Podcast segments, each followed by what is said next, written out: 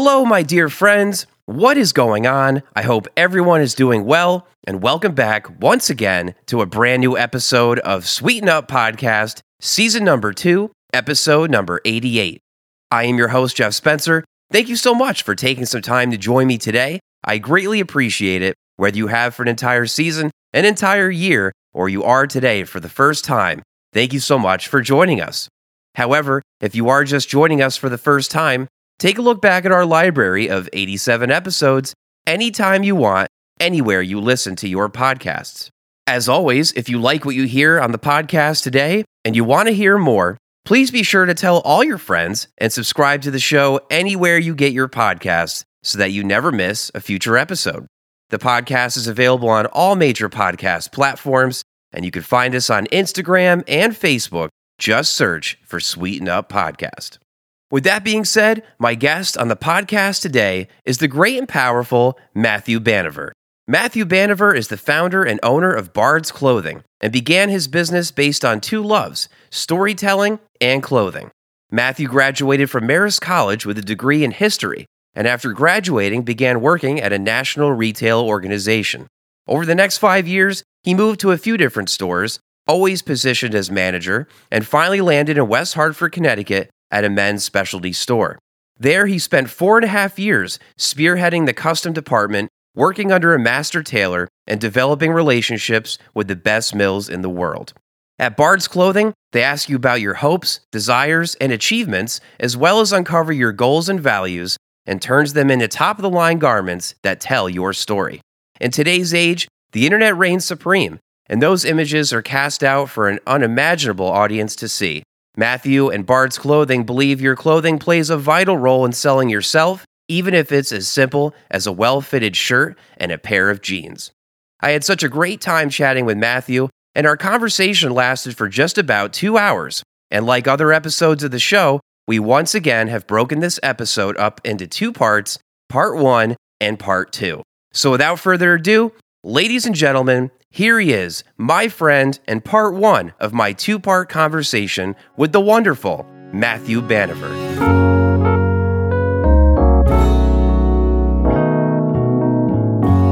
Joining me on the podcast today here in Danbury, Connecticut, in my apartment here in Danbury for what's probably going to be the last in person podcast here in Danbury, Connecticut, as the podcast will be shifting as of next week, April 1st, to the wonderful town of Brookfield, Connecticut. But needless to say, I am so excited because sitting here right across from me on my couch is a great guy who I just met recently, and he's doing incredible things. He owns a company called Bard's Clothing. He's the great and powerful Matthew Baniver. And Matthew, thank you so much for joining me, coming all the way down from upstate Connecticut. I really appreciate it, giving me some of your time. And how are you today? What's going on, Yeah. buddy? Jeff, thank you so much for having me. This is uh, this is exciting. I can't believe that I'm here on the uh, you know, the final goodbye, the last hurrah in this apartment. Yes. Um, I won't be helping you move. Damn it. yeah, exactly. I was looking for help. Yeah, I'll just fold up my suit.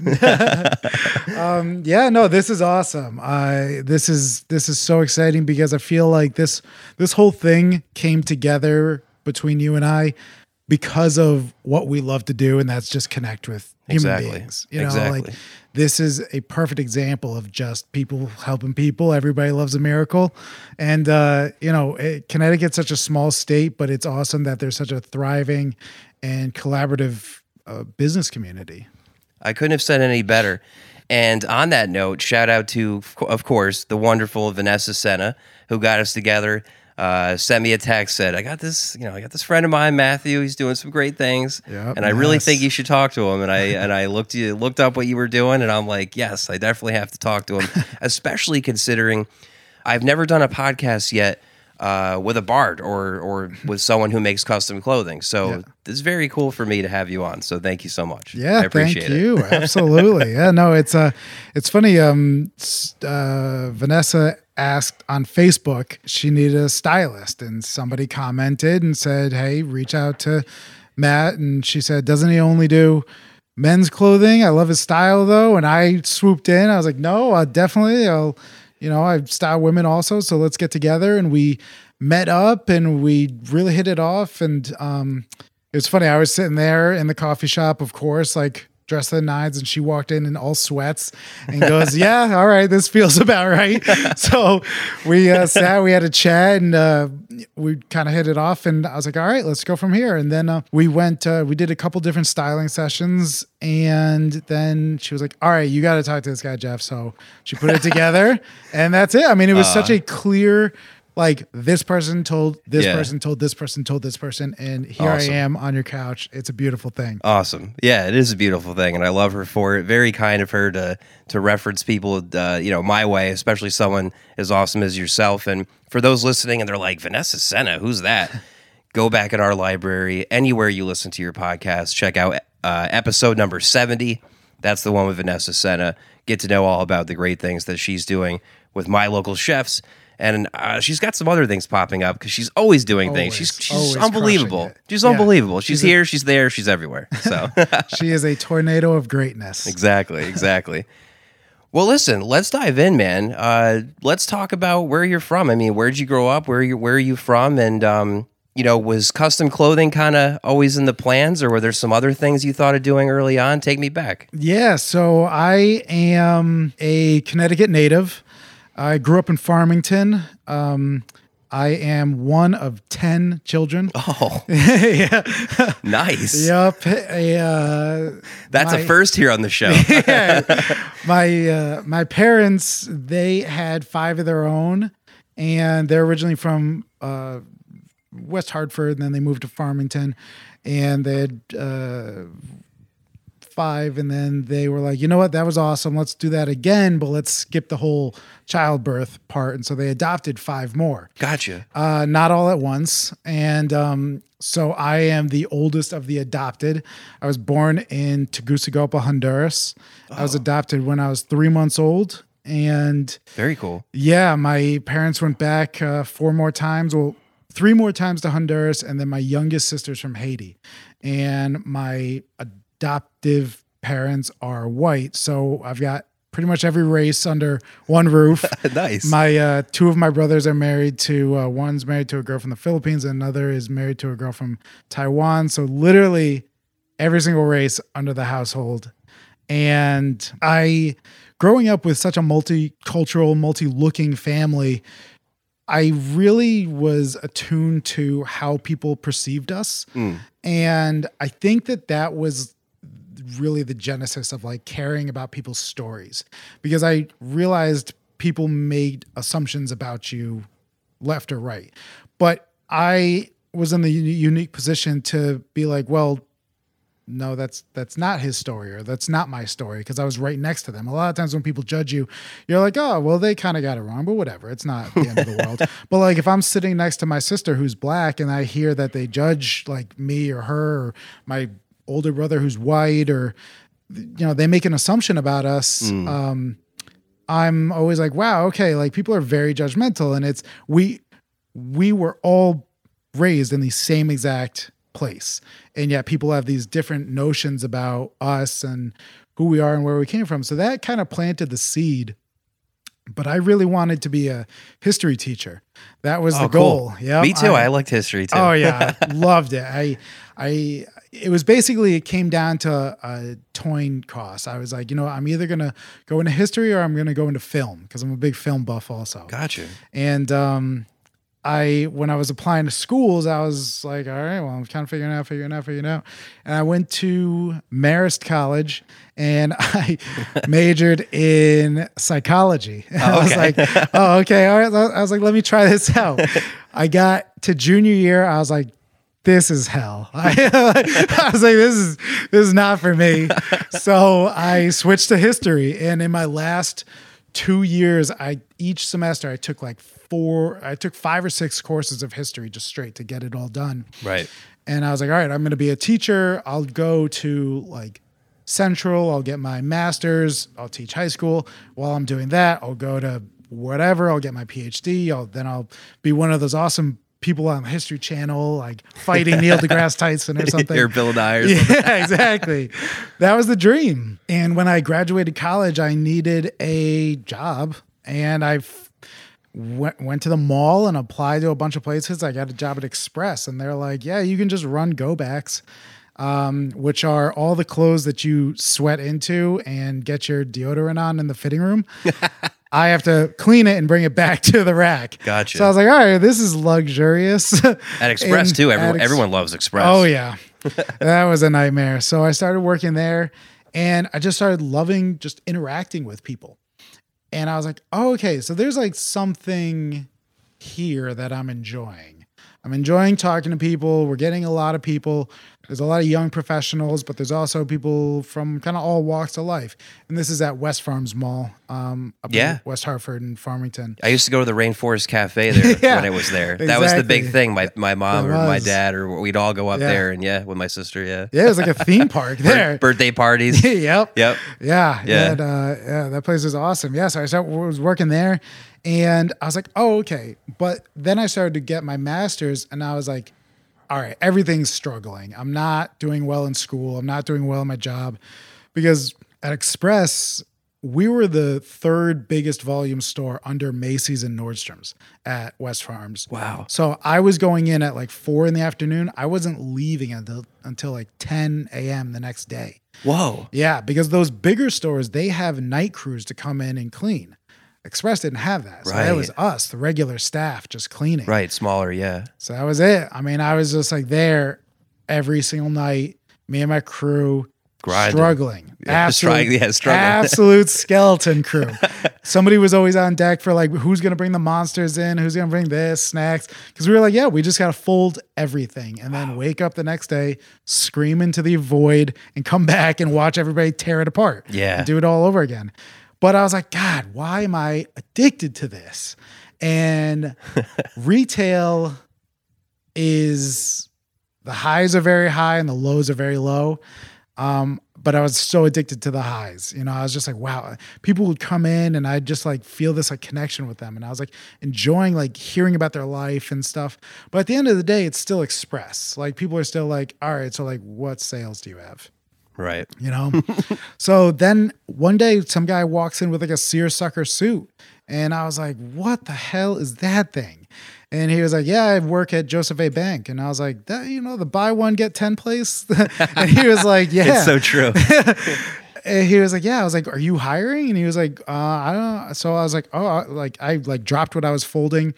Um, I ran over. I got some receipt paper, wrote my name and number down, and handed it to him. I was like, "Dude, give me a call." I got a call like a week later, and I got hired at Joseph A. Bank, and that's where I was like, oh, "Okay, so like the the clothing is a big deal to me."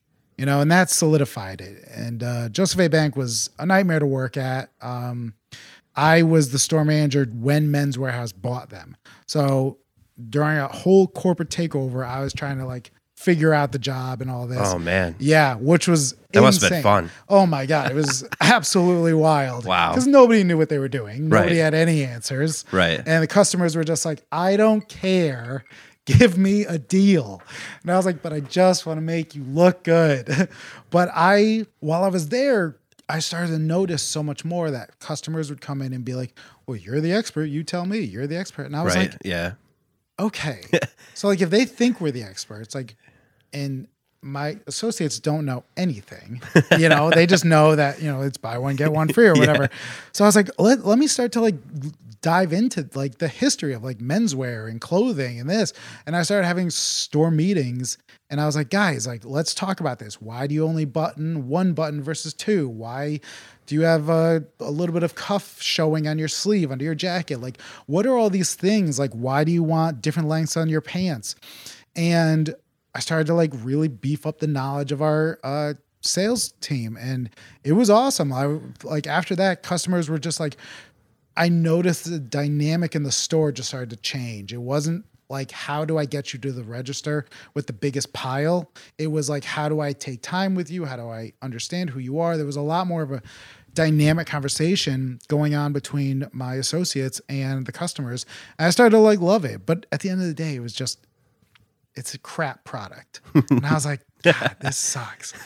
ah, you know, but I worked there for like two and a half years.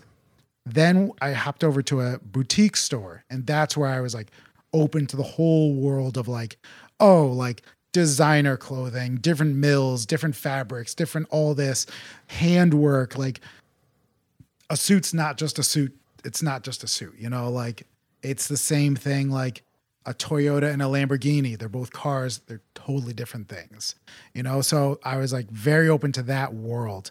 And also, price was like a huge thing where I was like, wait, what? You're going to spend what? How many free are you going to get? Yeah. They're like, nah, you're just, that's it. You just get the one thing. Yeah. I was like, what do you mean? So I started to realize, wow, there's this whole world where people are willing to pay because there's a value to them and their story. And they, a lot of these customers who are going to pay a lot, they have worked their asses off to get where they are to afford this lifestyle. And they have amazing stories. So then I was just like, oh my God, here keeps coming up like who you are, what you wear, it's all connected. And so it was during quarantine that I was like, I got to make something happen. Um, and I didn't want to go back to the store I was working at. I was like, I got to do my own thing. I was like, I don't care that the whole world is staying at home and social distancing. I was like, what they need is custom luxury clothing. Right. So I was just like, I started to put things together and I was like, well, I need a store. I, I you know, I don't know. Like nobody's going to give me money for a store right now. And Mm. ah, I was like, but you know, back from what I learned, you know, somebody used to just show up to your home or office with like fabrics and fit you right then and there. Measure, yeah. I was like, I'll just do that. You know, I'll have customers pay me a deposit. That way it covers my cost. I have no inventory. Mm. It's sustainable. It works for them, works for me. I was like, this this will get me going. And Yeah. then maybe a five year plan, I get a, a store somewhere, like a showroom or something. And in June 2020, like a couple months after COVID hit, I was I went on my own. I Wow. started my own business. Wow. I left my job. I left my paycheck. Wow. I um, told my then girlfriend During COVID. that Yeah, is so I- cool. yeah. You're another you're another individual on here who started a business during COVID. And I It's- just yeah. it's awesome. Yeah, it I love these stories. And I love yeah. I love having people tell them so others listening can hear that you can do anything. you really can. And there was never a point where I was sitting there thinking, nah, you know, maybe I should wait till this is over. You Right. know, like because obviously when I was doing it, I was like, it's supposed to last two weeks. It'll be fine. you know, Yeah. Uh, I was like, it's gonna be okay. It'll like be people fine. are, yeah, like people are gonna get back to work. Yeah. I was like, I was like, it doesn't matter. I was like, it, it people are always going to need clothing. And what I really started to focus more on was the fact that yes, the world is getting more casual, um, but that makes the time that you do dress up that much more important. It's special. And I was like, that's where I come in. You know, like you don't. They people tell me all the time, like, oh, I go to the bank and everybody's in like a hoodie. I was like, I don't care. That's not my customer. That's not like I never want to sell anything to that person. Yeah. My customer is the guy who owns the bank. Exactly. That's the guy who's flying around, who needs a sport coat to go talk to his shareholders. Or the guy in the bank who's coming to take out like fifty thousand in cash. Yeah, exactly. For like lunch. like lunch. yeah, yeah, like For Morton Steakhouse. yeah. Right. That's my customer. I Yeah. don't care that people in the office are not wearing clothing. That's not my customer. Right. That person wants machine washable dress pants and blah blah blah. And, cool. That's not for me. You know, it's like some nice steakhouse doesn't compete with McDonald's. It's it's Right. a different customer. It's a different mindset. But we're I think that our generation we're- we're in a funny spot because the boomers were so like be the same, look normal, you know, wear a gray suit, wear a hat, carry a newspaper, carry an umbrella. Like you were a cookie cutter because you wanted Top to blend hat, in. yeah. Yeah, exactly. Then there, the beginning of those kids was the, you know, the 70s, the grunge era, the rebellion, the Nirvana, like t shirts. That's fine. We're now in this kind of blend of both of those where it's like, yeah, I like t shirts, but at the same time, I, people our age are they appreciate nice stuff and now that the internet is as amazing you can find out where stuff is made and you're like oh this suit that i've been wearing it was made by like slaves in china Yeah. i don't want to wear that Yeah. i don't mind spending a little extra money on something that's made here in america or made somewhere where i can find out where and look into it you Right. know? it's it's a beautiful changing of the industry, and I'm I'm psyched to be kind of on the forefront of it. That's awesome. I mean, yeah, anytime you can cut out buying something that's been made by slave labor or, and made in America, you know, Yeah. what a what a bonus for sure. Yeah, Made in America was huge for me. Um, Yeah. I was even at the last store I was at, I was really trying to look at like where where I could do it, where I could find it, because I'm again that history portion of me. I'm a, I was really big into medieval history when I was in college, but then It is interesting. yeah, I, yeah. I was just like, oh my god, who's dying now? This is awesome. But then I like I really got into American history and American Revolution. I just like kept hearing about all of this amazing stuff, and I was like, this is so cool that I could tell somebody. Here's a crazy story. Yeah. George Washington on his inauguration day had his whole cabinet, soon to be cabinet, telling him you should show up in your military uniform. And he was like, No, I don't want to do that. I don't want to remind these people about war and this. This this is supposed to be about our new future as a new country. And he was like, What I wear on that day will send a message about the direction of this country. Hmm. So, what he did is he was like, I'm not going to wear my military uniform. I'm going to wear a suit. And I, and he got that suit made in Hartford, Connecticut. Stop. He, wore a brown broadcloth suit. G dubs. Yep, yep. the original OG. Oh my god. He, yep, he showed up uh, to his inauguration day Wow. in a suit made in Hartford, Connecticut, because he wanted to show everybody to support American textile, American manufacturing, and that you should wear American because this is our country. That is cool. I never knew that. Yeah. That is awesome. Dropping knowledge on the Sweeten Up podcast. Watch out. I love it. Sweeten up exclusive for Yes. I love it, man. 200 years later. I love it. Yeah. Yeah. yeah, that's awesome. Yeah, you know, it's just like little stuff like that. Like I love here. Like I just picked up a book um, about the history of Brooklyn. Uh, like all of my clothing is made in Brooklyn. Well, my my tailored clothing, meaning suits, sport coats, um, are made in Brooklyn, and then my knitwear is made in Brooklyn. But my shirts are all made in New Jersey. So I love telling people about the history of Brooklyn and where all that like came from. And people like they're very invested in that portion of it. They love hearing about that. A lot of the fabric that I get is actually um, from a mill in Stafford Springs, Connecticut. So I am, to my knowledge, the only person who offers a American made, grown and sewn suit. Wow. Yeah. That is so cool. Yeah. I know Stafford Springs well. I used to spend some time there. Yeah. uh, years American and years Woolen ago. Company. Wow. Yeah. Wow. Yeah. They do, uh, they supply all the fabric for the Olympics and Wow. the Army. That is awesome. Yeah. I didn't even know that. Yeah. That's super cool. Yeah. It's crazy. Look at know? Connecticut, man. I know we're crushing it, and that's what I'm saying. I'm like, you don't like, especially, my, I love telling people, there's no industry more full of smoke and mirrors than the fashion industry, and I feel like every time I tell that to a customer, there's a release. They're like, ah, like thank you for finally saying it, because they know it. Yeah. Like absolutely. Nobody nobody goes in and buys a Tom Ford suit and thinks, "Yeah, this deserves to be $7500." You know? And they're in stores all over the place. Like if it was like a boutique and it was $7500, totally different story. But you know if you're getting prime real estate in like Midtown Manhattan, you've got to cover rent, you've got to do that. Like that's why these things are the prices that they are yeah. and a lot of these things h&m tom ford it doesn't matter what it is they're all making it in the same factory in malaysia or in china or in mexico like that information is out there. Right. and for whatever reason customers are like yeah no i don't care. You know? So i love that i can show people like look i'm in brooklyn. Look here's the tailor. Here he is. You know? Here's a picture of me and him. Look he's sewing your stuff Yeah. right here. Like 200 miles away from you.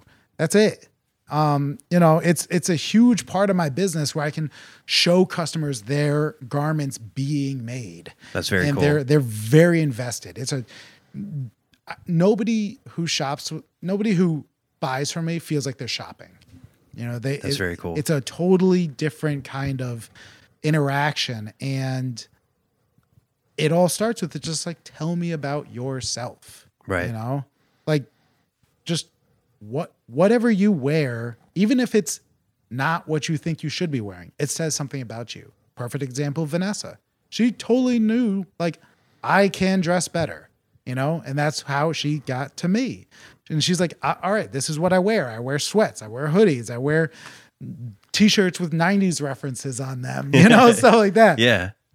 I'm like, okay, that's awesome. That says something about you. Like, let's lean into this. She's also like five feet tall. So I was like, you know, we're not going to be wearing like a bunch of like huge suits and this and that. I was like, let's play into this. Like, we got to, you're a chef or, you know, you're into food, you're all these things, you're a business owner. Like, we've got to kind of play, merge all these worlds. So we went with like softer lines, toned down colors. It looks like she's not afraid to roll up her sleeves. Like she's not like picture perfect in a well-tailored suit. It's it's a garment that's easy, that's relaxed, that looks like at any point in time she could just change into what she needs to. Like that's a that's an example of like her just representing herself. And it's it, it takes a lot of relationship building to get to that point with any customer. So, you know, I I enjoy just talking to people and I feel like that's that's like what you do also. You just like getting to know people, Yeah. right? Yeah, and have them tell their story and hope that maybe it'll inspire someone else to do something unique and extraordinary and challenging in their own life. Because yeah, with COVID, challenging time to start anything. But Yeah. I've got a list of people that have come on the show who have Yeah. done it and Yeah. prove and have been successful and proved that you could do it. Uh, no matter what the you know the time frame is or the situation is or what's going on in the world, Yeah. and and that's so cool. And, and we definitely you know i know nothing about fashion and i know a lot of people that probably don't. We need people such as yourself to help us and and to make to help us look good because it's not easy. It's not. It's not. and if you don't know what you're doing you could you could go down a rabbit hole spending all this money not knowing you know when you you could be putting your money towards someone who's going to direct you to the right place and the right clothes. Yeah, I uh, I try to tell people think of me as like your financial advisor. You know, I you're hiring me to help you spend your money appropriately, and especially, listen, my my clothing is very expensive. I am not for everybody. Like I'm okay with that. You know, it it costs a lot to do business in America mainly let me preface this by saying one of the main reasons that there are such big price differences between made in China made in here is because there's very lax labor laws in China. right You can pay somebody cents a day, and that way you save money on manufacturing and it goes into the cost of the garment. Me, all of my tailors are paid salary, livable working wages. They all live in New York. how it should be You know, exactly. Like they do this out of pure passion. That price is reflected in the prices of my garments. exactly You know, a suit, I'll I'll give another exclusive. I never talk prices. sure A suit for me starts at $6500, okay you know? And it's like that my cost is still more than what you would see it in like the mall or anything like that. But I love it because I go down, I talk to my tailor and I'm like all your employees have benefits. All of your employees live like they're all like I'm fine with that, you know? And I love talk and I, I find customers who can afford that and I tell them that and they're like that's how it should be. right You know, they're like, we, I, yes, absolutely here because they've spent 10 times that much on random designer clothing that's made in Mexico, made in Indonesia, Bangladesh, wherever. And it's like just profit going to the company. I was like, I'm driving a 2011 uh, Chrysler 300 with a crack in the window. You know, like Yeah. my money's going right back into the local economy. I only shop local. I only eat local. I only do anything. So whether you're buying money from me or whatever, if it's coming to me, it's going right back into facts this uh, this system that we've got, and I'm I'm all in. Like I'm not. I do have a little gripe with business owners, local business owners who tell me about everything they get on Amazon. Mm. That kills me. Mm. Absolutely kills me. yeah You know, I'm like, I just, I can't, I, I have to be mentally all in with my business because I'm mentally all in with my customers. right I can't tell you this is how you should spend your money when I'm going to leave and go do the exact opposite. I have no problem spending more money on what I want if it's made here. You know, I there's a local uh, market in Manchester. It's like a pop up for small businesses. All these local creators, they just they're amazing, you know. And it's like a yeah, like a farmers market for small small businesses.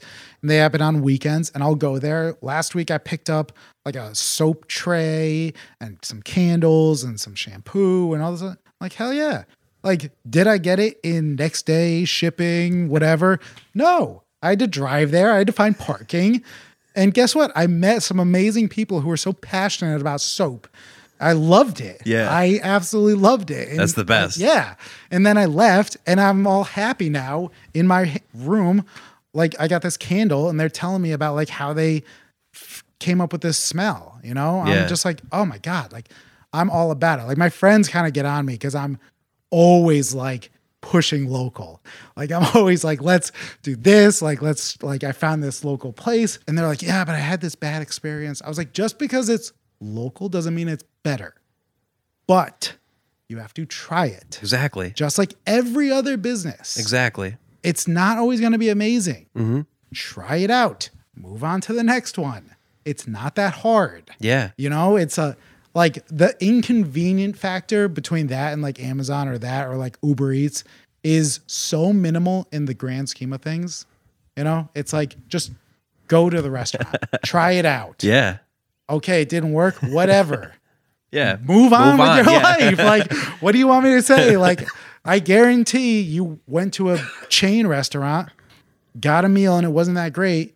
But in your mind, you chalked it up to, yeah, well, it's a chain, you know. So, like, you know, you win some, you lose some. Yeah. But when it's local, it's like, oh, well, blah, blah. This is why I only go to this place. And it's like, oh my God, dude, no. Yeah, that's the interesting thing that was brought up during during the pandemic was how you know a lot of people were complaining about their local restaurant, yet they'll go to McDonald's over and over and over and over and Exactly. over, and they'll never cause a stink. I mean, maybe they'll write like a Google review Yeah. on the McDonald's, which I love. I love reading McDonald's Google. Re- this food wasn't as good as I thought. It's McDonald's. Like, what are you? I've never what are you to do doing? that. Oh, the reviews on McDonald's are hilarious. That's awesome. because it's because it's like who they're- is writing they're these upset- reviews? They're upset about the food they got. It's like, uh, yeah, dude, it's fast food, man. Oh like, my God. but uh, but yeah, no, that's that's one of the points. Like Yeah. you'll you'll complain, you'll you'll go to a local restaurant and they'll mess up one thing and you'll never go back, but Yeah. you'll keep going back to McDonald's and they'll mess up your order, but you'll keep going back Yep, they'll they'll literally not give you a drink and you'll drive away. and you'll come back. Yeah, and you'll be like, ah, well, whatever, you know. yeah.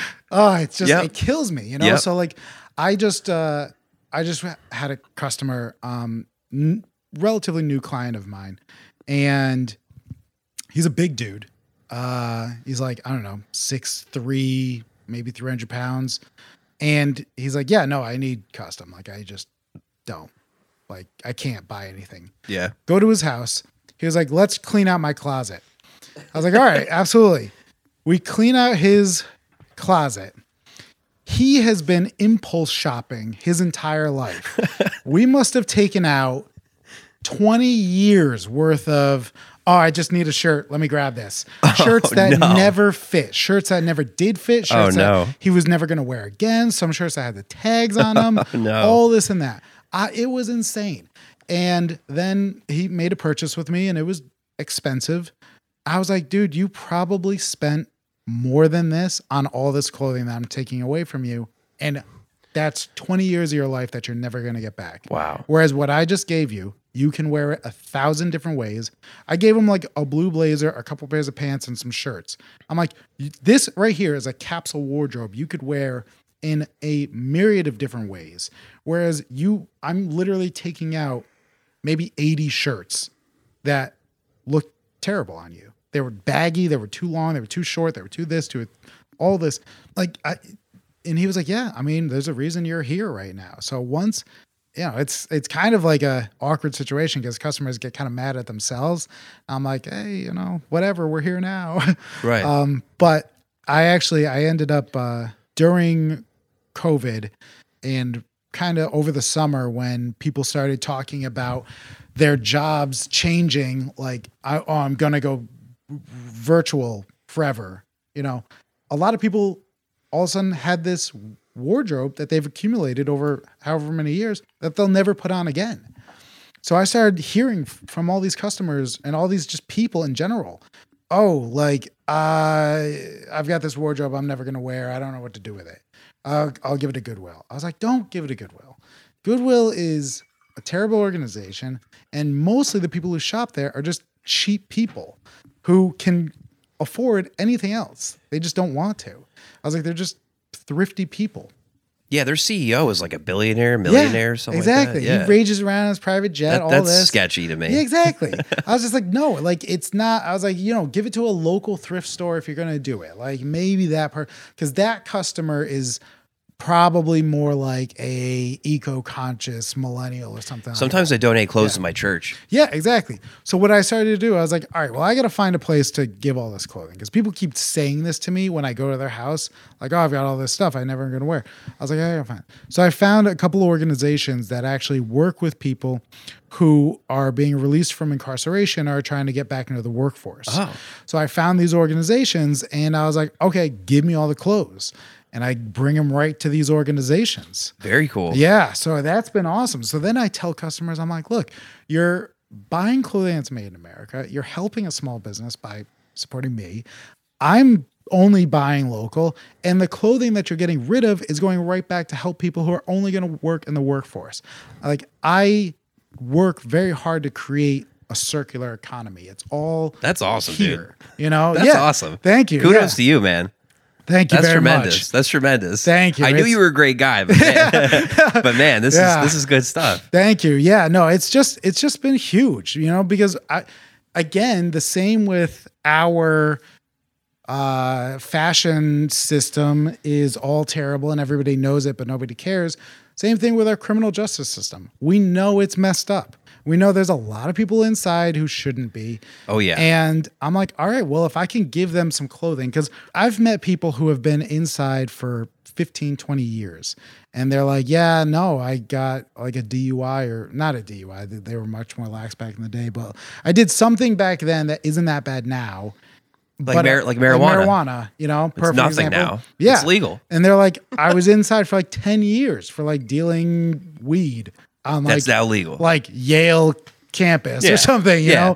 know? Um, and their whole bodies changed, their whole this, that, their lives are changed, their families disown them, this and that. Like, if I can give them like a pile of clothing and just be like, here, just here's one thing off everything that you have to do. Here's one thing You we can cross about. off. Now, focus on everything else. You know, because a lot of the reasons why people like get back into crime and everything is because it's just it's overwhelming. You know, we all saw Shawshank. You know, like trying to get back into the real world. It is overwhelming. It's like Couldn't imagine. I got to get a job. I got to pay bills. I got to find food. I got to. I need clothing. You know, I- all this. While at the same time, everywhere you Yep. apply, they're judging you because you have to put down that you've been incarcerated. exactly. And that's another stress and another pressure that comes with it. it's it's it's it's absolutely insane what we put these people through. And Yeah. it's like just just because we say we want them back in the system and to act normal, and yet we don't help them out at all. Yeah. So it's like, all right, here's some clothing. Yeah. You look good, you feel good. Walk out there with a little bit of confidence. You know, I you've got a story to tell, and just because you can't afford my clothing doesn't mean you don't have a story. Right. You know, and that was another big thing. It was like, you know, I talk about everybody's stories, and yet only a very few people can afford my clothing. I was like, how do I how do I like start to break into other places? And I was like, okay, so I brought on shirts. I do custom shirts. I brought on knitwear. That's been big for me. But then now doing this, and I'm I'm looking to probably uh, make this something more official in the nonprofit sector with the clothing because the programs that I work with, the clothing is more of like a secondary thing. Like they're focused on getting them jobs. While they're there, hey, look at look through this closet, get some stuff. But you know, maybe uh, you know, down the road I'd like to get into the nonprofit sector. That's cool. Yeah. That's so cool. Thank you. This yeah. is this is great stuff, man. I love it. And you know, speaking of the name of the company, Bard's Clothing, Yeah. uh, talk to me about how you came up with the name. And for those listening, who maybe don't know what a bard is, Yeah. definitely explain that. Yeah.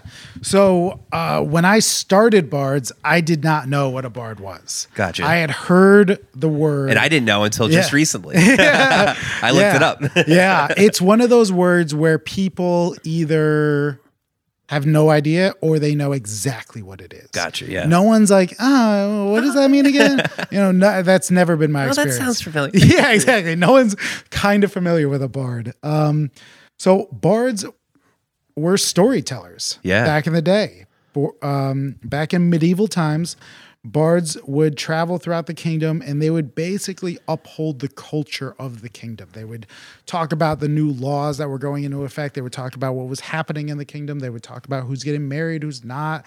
They would talk about stories about kings of old. They would really kind of uphold the fabric of society just through conversation and just through storytelling.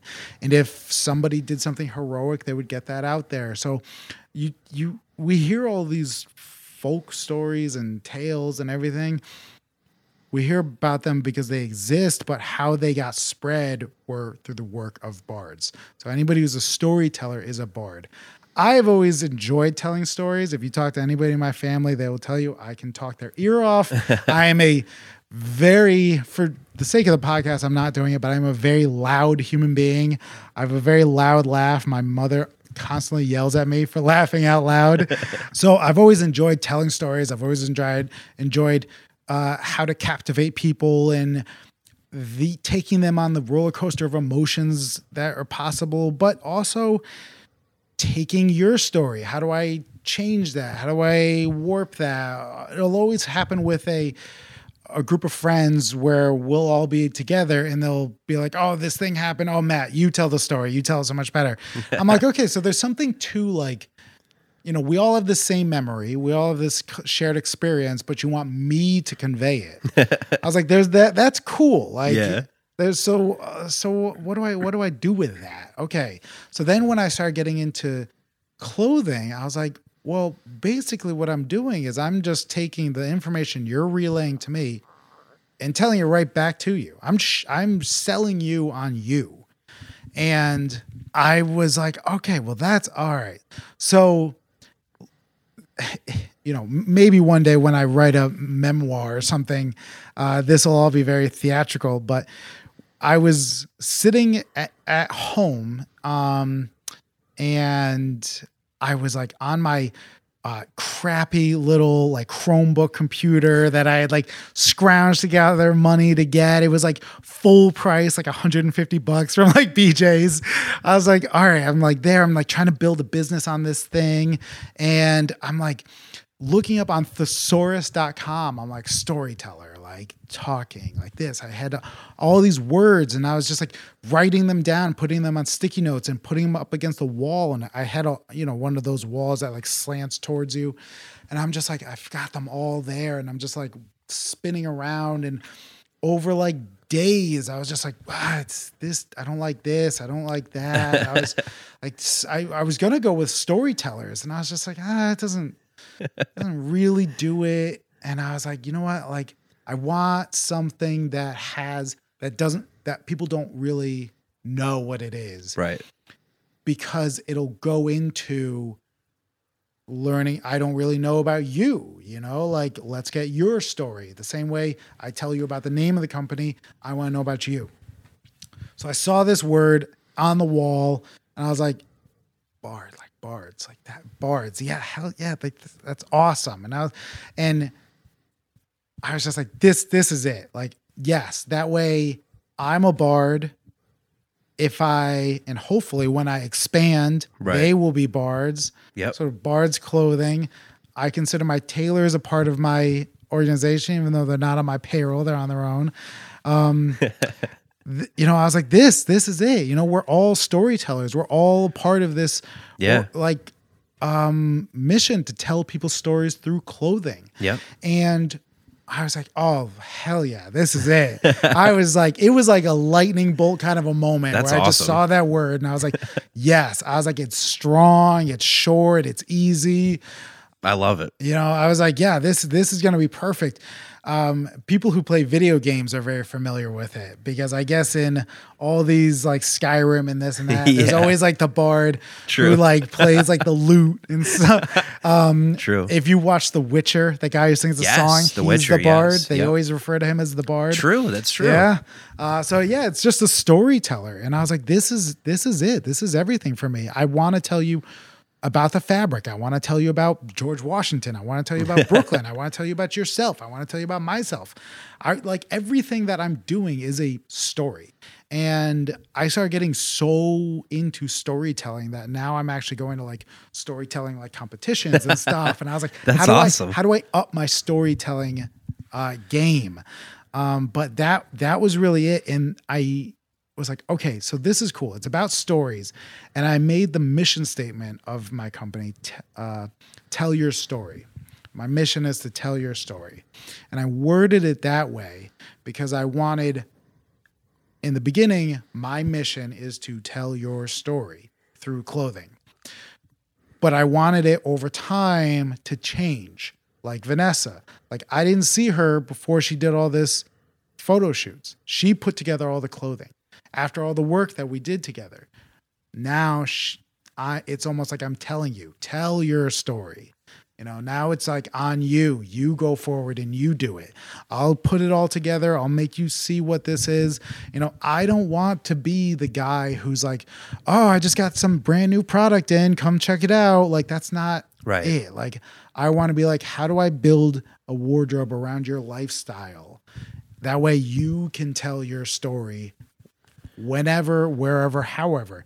And hopefully, when you want to come back, we'll just build on that. You know, so it, it really came from a place of like, how do I put ownership back on the customer? How do I get them involved? How do I get them in the game? You know, eh, because it's like, it is like a, I, in a way, I am like a commissioned artist.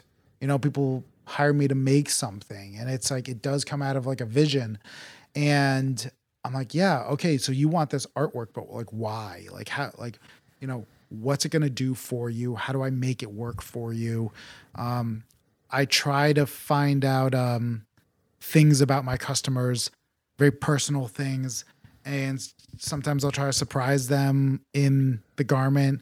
I did a wedding over the summer where I was talking with the groom and I was telling him, Hey, do you want anything under the collar of the jacket? And he was like, I don't really know what to put, blah, blah, blah. I go home and his wife emails me and she's like, Hey, I, I heard you talk about something. Can I write something under the collar as like a message to him? I was like, Abs, this is That's perfect." cool, Yep. yeah. So on the day of the wedding, she was like, Hey, babe, like flip up your collar and take a look. And she had wrote like a little message to them that only they would get. So cool, And dude. he was like, he was like calling me on his wedding day, calling me. And he's like, dude, I was crying like this and that. And I was like, it's like so powerful. Matt, I know? love you, Yeah, bro. exactly. He's like, where are you, Matt? yeah. That's awesome. So yeah, I was like raging that. I had one guy, um, he's a huge Quentin Tarantino fan. Ah. So am I. So I was like, you know, like the best scene obviously is in Pulp Fiction. When Yes. It's like, get my wallet. Yep. And he's like, how do I know which one's yours? And it's The one, the one that says badass motherfucker Yeah. on it. so I put that under the collar. so I put so bad awesome. motherfucker under the collar. That's awesome. And uh, you know, he can now say, you know, get my sport coat. It's the one that says bad motherfucker. Nice. Yep. Swearing's allowed. I always tell people. Okay. Well, I forget to tell people, but then they're like, "Is swearing okay?" I'm like, Yeah. "Yeah, swearing is okay. Yeah. You could say Yeah. fuck. It's fine. Right, no, whatever. No kids listening. there Um, might be, but yeah, yeah, that, that's up to their folks Fuck 'em. or whatever. Plus, they're, they're going to learn this anyway. When they do, Yeah. they can thank the podcast later. exactly, exactly. Yeah. So I was like, you know what? I just I love being able to do that. You know, it's it makes the clothing Nice. very personal. yeah. Um, no, for sure. little things like that. I try to put uh, people's names inside the garment and just figure out ways that I can really go above and beyond on making this your garment, your thing. You know, That's awesome. That's one of the things I love so much when I looked you up was because you know, there's there's tailors out there and there's folks that do what you do. But when I saw that you tailor their what they wear to um, their story, I was like, wow, okay, so this goes way deeper than just a tailor. This is way more involved, way more in depth, Yeah. way more personal. Yeah. And I'm like, man, this is cool. Like Yeah. you don't really see this at all. And I'm like, this is really, really awesome. So Yeah, so you. I mean, obviously, really, really dig it and, and love what you do. And the website's beautiful. You. And um, you know, your, your Instagram myself. presence. Yeah. Yeah. That's awesome. Everything that you see is all me, That's awesome. but I will say, Yes, with a lot of help. of course. You know, like I so one of my one of my business idols, I will say, is Arnold Schwarzenegger. Like I love I love him. Yeah. And yes, nobody's perfect. Get to the chopper. You know, yeah, exactly. um, you know, nobody's perfect. He's done, he's had his mistakes and blah blah. Sure, blah. yeah, I'm- no. I'm not trying to get canceled. No, no, no, no, no. he's no. a good guy. No, of course But not. Everyone's had their there's mistakes. there's this one uh, quote that I he has. He gave it at a commencement speech, I think in 2017. He was like, "You can call me whatever you want. You can call me." The governor, you can call me Schwarzenschnitzel, you can call me whatever. Don't ever call me a self made man. He's like, when I came to this country, I had $40 in my pocket. I didn't speak a word of English. I lived at the gym, but on Thanksgiving Day, I was alone at the gym. The other people at the gym came up. They brought me food, they brought me clothing, they brought me blankets. From then on, they were helping spot me at the gym. They were giving me calls to go here. You know, the first person who found me an agent, the agent, everything in my ladder to success, it's all because of somebody. Yeah. You know, like, and I'm like, yes, that is perfect. Like, there's no portion of business that you do on yourself. I, I have so much against people who pride themselves on being self-made. You're not. I don't care what you are, especially somebody who sells something. You are only here because somebody made that thing. You are only here because somebody bought that thing. You know, like you did not, the money just doesn't appear in your bank account. So I actually have a list in my room of everybody who's helped. My niece designed my logo. You know, I have every iteration of my logo somewhere on my phone. You know, I'm just like, this is awesome. I the girl who helped open my first business bank account, like just stuff like that, where I'm like, yes, you're a part of this. You're a part of this story, no matter what. Like my success is your success. And I never ever will forget everybody who's helped me like a photo shoot a this a videography like taking a photo doing something. I've had a friend at a wedding saw my logo because it was on my uh, garment bag while the groom was getting ready took a picture of that and sent it to me and i'm just like this is beyond cool. Like oh my god. Like, it's stuff like that where i'm like oh just I love the sense of connectivity, you know, from other people. And like as I'm saying this, like you're smiling also. And like I know you love it also, you know, just Yeah. like that, that thriving on people getting connected and really understanding what that human connection is. Yeah, I can relate because of the podcast. Yeah. I work on it with four of my friends that I've known since first grade.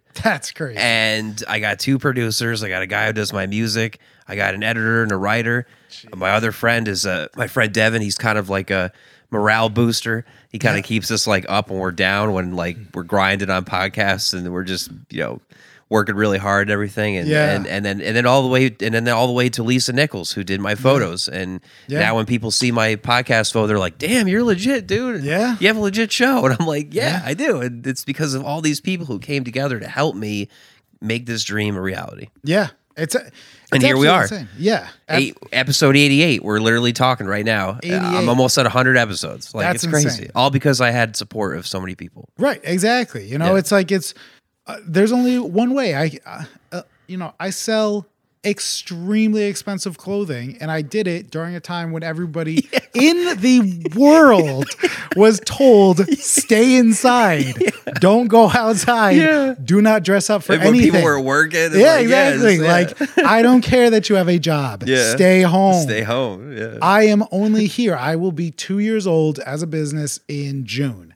Wow. I'm only here because of that. the show's two years old in April. Oh, Look yeah? that. I, feel like, I feel like we should celebrate. Yeah, together. exactly. Happy birthday. Yeah. Yeah. No, it's uh, you know, it is absolutely wild how um much perspective you gain and can maintain when you remember how many people are involved in your success. Yeah. You know, because I, it's very easy to get bogged down in the, oh God, well, like they don't understand. They don't understand. Like, I, you know, everybody, of course, wants to give you advice on what you should do and this and that. And I'm like, ah, no, like I'm just like this uh, toiling artist who like is trying to figure it out. I'm like Mozart, you don't get it. But I'm like, eh, two minutes into thinking like that, I'm like, absolutely not. My niece understands. She made my logo. She got what I was. We talked about it. She got it, and we Great we did this. You know, Yeah. thank you very much. Yeah. You know, and like, Shout out to your niece. yeah, exactly. Dylan, you're the best. Um, it was her birthday the other day, so Awesome. happy birthday, happy Dylan. birthday. Um, you know, just like my photo shoots, I've worked with two or three different um, photographers, and I'm always like, I really want like this earthy tone, blah blah blah. And every single time I do a photo shoot, I'm just like, this is crazy. I was like, this is how I see the world in my brain. And like just from talking to you, you made it happen. You know, customers, they want to see it. You know, Yeah. you know how hard it is to convince somebody to give you a ton of money when you just show them a tiny little picture of fabric? It, you know, but they they they're in it, you know, they're invested. You know, and some of my friends are like, Yeah, I want to support you. Like, I'll get a shirt or something. And it's funny because like I recently brought on knitwear. So all like I was going to ask you about that. yeah. How's that been going? It's been awesome. It looks amazing. Thank you, And I got to tell you, I'm raring to get some. Yeah. I'm. I, yeah, it- you would rage the uh, the knit blazer. l- I uh, thank awesome. you. I, Yeah, I feel like I would. it's awesome. You just put it on with a t-shirt and that, Ah. and people are like, "Wow, nice." You know, it's so easy. and I love your Instagram post where you Thank show you. it. Yeah. And you kind of explain. You know. Thank yeah. you. Yeah, it's you know, it, I try to tell people I was like, you don't need to wear a suit to look nice. Right. Here's But it doesn't hurt. yeah, exactly. Guess how many suits I own? Oh man, I don't want to say a number too low. like four. Three. Oh, I was so close. I own was three so suits. Close. Yep. I'm proud of myself. Yeah, I'm no, proud that of is because most people are like, "Bro, you must have Oh, like, like- twenty suits, like 30, Yeah, exactly. Yeah, like a racks on racks. I'm Yeah. like, no, like I have three. Yeah. You know, because again, the world is more casual. You keep telling me that. I am going to dress appropriately, but I can wear jeans and a sport coat. Now, I have a ton of True. sport coats. You know, I wear jeans and sport coat. I'm wearing a blazer today. You know, like that's the way. Yeah, you look world. sharp, man. Thank you. You showed up. I'm on my balcony. I'm like, oh my god, you look so good. I'm in my t-shirt and shorts. I know. I was down below. I was like, put some pants on. oh, whoops. I'm like, oops, I forgot my pants again. yeah, close your robe. yeah, so like Uh, you know, that's just it. It's like you don't have to wear a suit and tie to just look good. Sure. It's about a shirt that fits, pants that fit. Mm-hmm. Yeah. It's crazy what fit does for you. Yeah. So the knitwear came on um, my radar because I was making custom shirts. It still am making custom shirts. And friends who would want to support me, I would be like, all right, so like let's do it. Like they're like, all right, like I can't afford a suit or whatever. So like l- let me get a shirt. And I was like, yeah. So I make them a shirt and I don't make too much money on shirts. And especially when I make one, I make like 50 bucks. Um, but what would always happen is that a, a friend of mine would be like, yeah, so like I love the shirt. It's now like my special shirt. I only break it out like once a year. I'm like, that doesn't help me like at all. Like not wearing this thing. But they're like, it's they're too scared to kind of like, you know, wear it out. Sure. So I was like, I need something else. So I found this company um, a manufacturer in Brooklyn that makes on-demand knitwear. So I was like, I can have a picture of it. Somebody orders it, they make it right then and there on the spot, and it's a three-day turnaround. Wow. Yeah. So I was like, again, no inventory, sustainable. They're all using completely um, legit fibers and uh, textiles. Um, and I was like, yes, you're, and you're in Brooklyn. Like, this is, you're checking all the boxes and it's affordable. So, Yeah. like, a, a knit blazer, I think on my website is like 450 or something like that. So, a blazer that you're probably going to wear like when you go out to the bar, when you go to work, when you have an interview, when you have a date, whatever. You wear that and and it's machine washable. Love it. I mean, like, come on, like I. That's awesome. Yeah, this is a shameless plug for my knit bla- Yeah. knit blazer, but it's just like I'm like, if you really are dressed casual, here is something for that. Yeah. Wear jeans, a t-shirt, and the knit blazer. Guarantee you, you will get at least two compliments the night you wear it out. Yeah. Guarantee. No, it looks incredible. Yeah, and And, for just- those for those listening, his knitwear, bardsclothing.com. Check it out. Right now, bardsclothing.com. Go over the knitwear and literally check it out while we're talking about it because it's it's great. It's awesome. It's Yeah. so cool. Thank and that was one of the things Vanessa said. This knitwear is like unbelievable. You know, everything's unbelievable. He's got this knitwear that's off the chain. And I'm It- like, nice. Yeah, it's uh, you know, and it's also it's all um whatever your body type is, if you have a male body type or a female body type, uh, I've got clothing for that, you know. So it's uh obviously with when you hear custom clothing, you think men. Um, but I'm really working on trying to get more women and do more of uh, tailored clothing for women. But for the knitwear, it was just very easy to throw up um, a cardigan that's got the female body type, and people will be like, "Oh, okay, that's perfect." To date, I think ninety percent of my sales for knitwear are women. Gotcha. You know, they're just like, yeah, they get it. They're like, I'm Yeah, on board. yep. They're like, uh, comfy, stretchy. Yeah. yeah, I Um, showed it to my girlfriend. Yep. She loved it. She was like, "Oh yeah, Yeah. I could wear. it. I could see myself wearing this like you know all day, all the time." Yeah, yeah. yeah, No, so it's been awesome. My my sister, she was like, "So you have like a couple of these things?" I was like, "Yeah." She was like, "All right, I, I want these three things." It's like a outfit, and it's like shorts, a top, and like a cardigan sweater. And I was like, "Yeah, okay, please get it." And she's like, "I, I live in this stuff now." And she's got two little girls. just running around the house like this and that. It's just easy. Like, and Nice. that that was big for me because I was like, "Yes."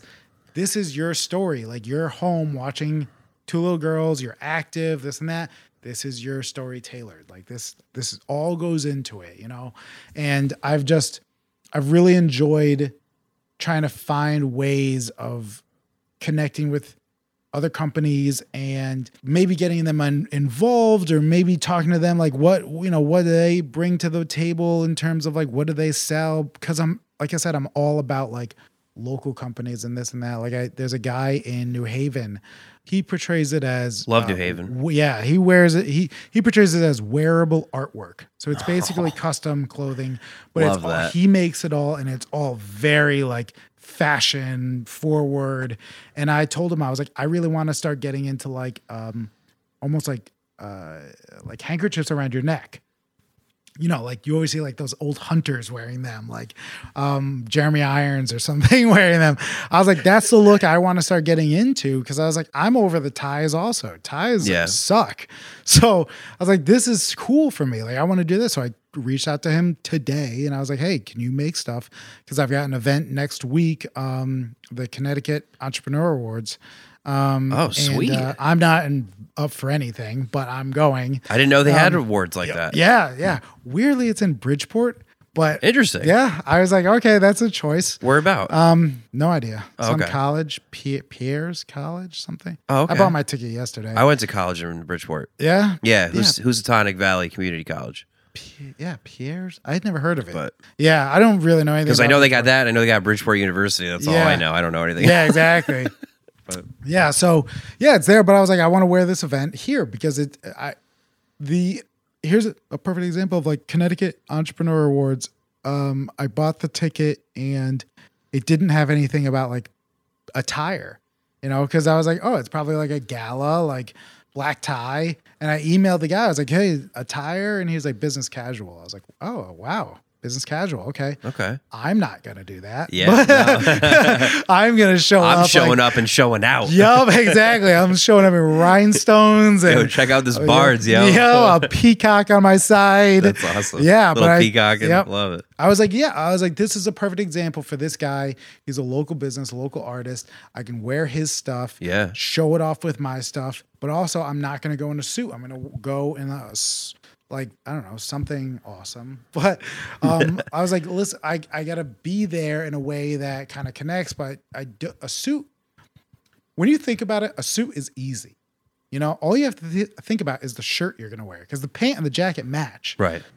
So it's it's the easiest thing possible to wear. Right. I was like, it's much harder when you wear like a blazer and different pants and a vest and a shirt and you have to put all these things together. Right. It's that's where people are like, oh wow, like really nice outfit.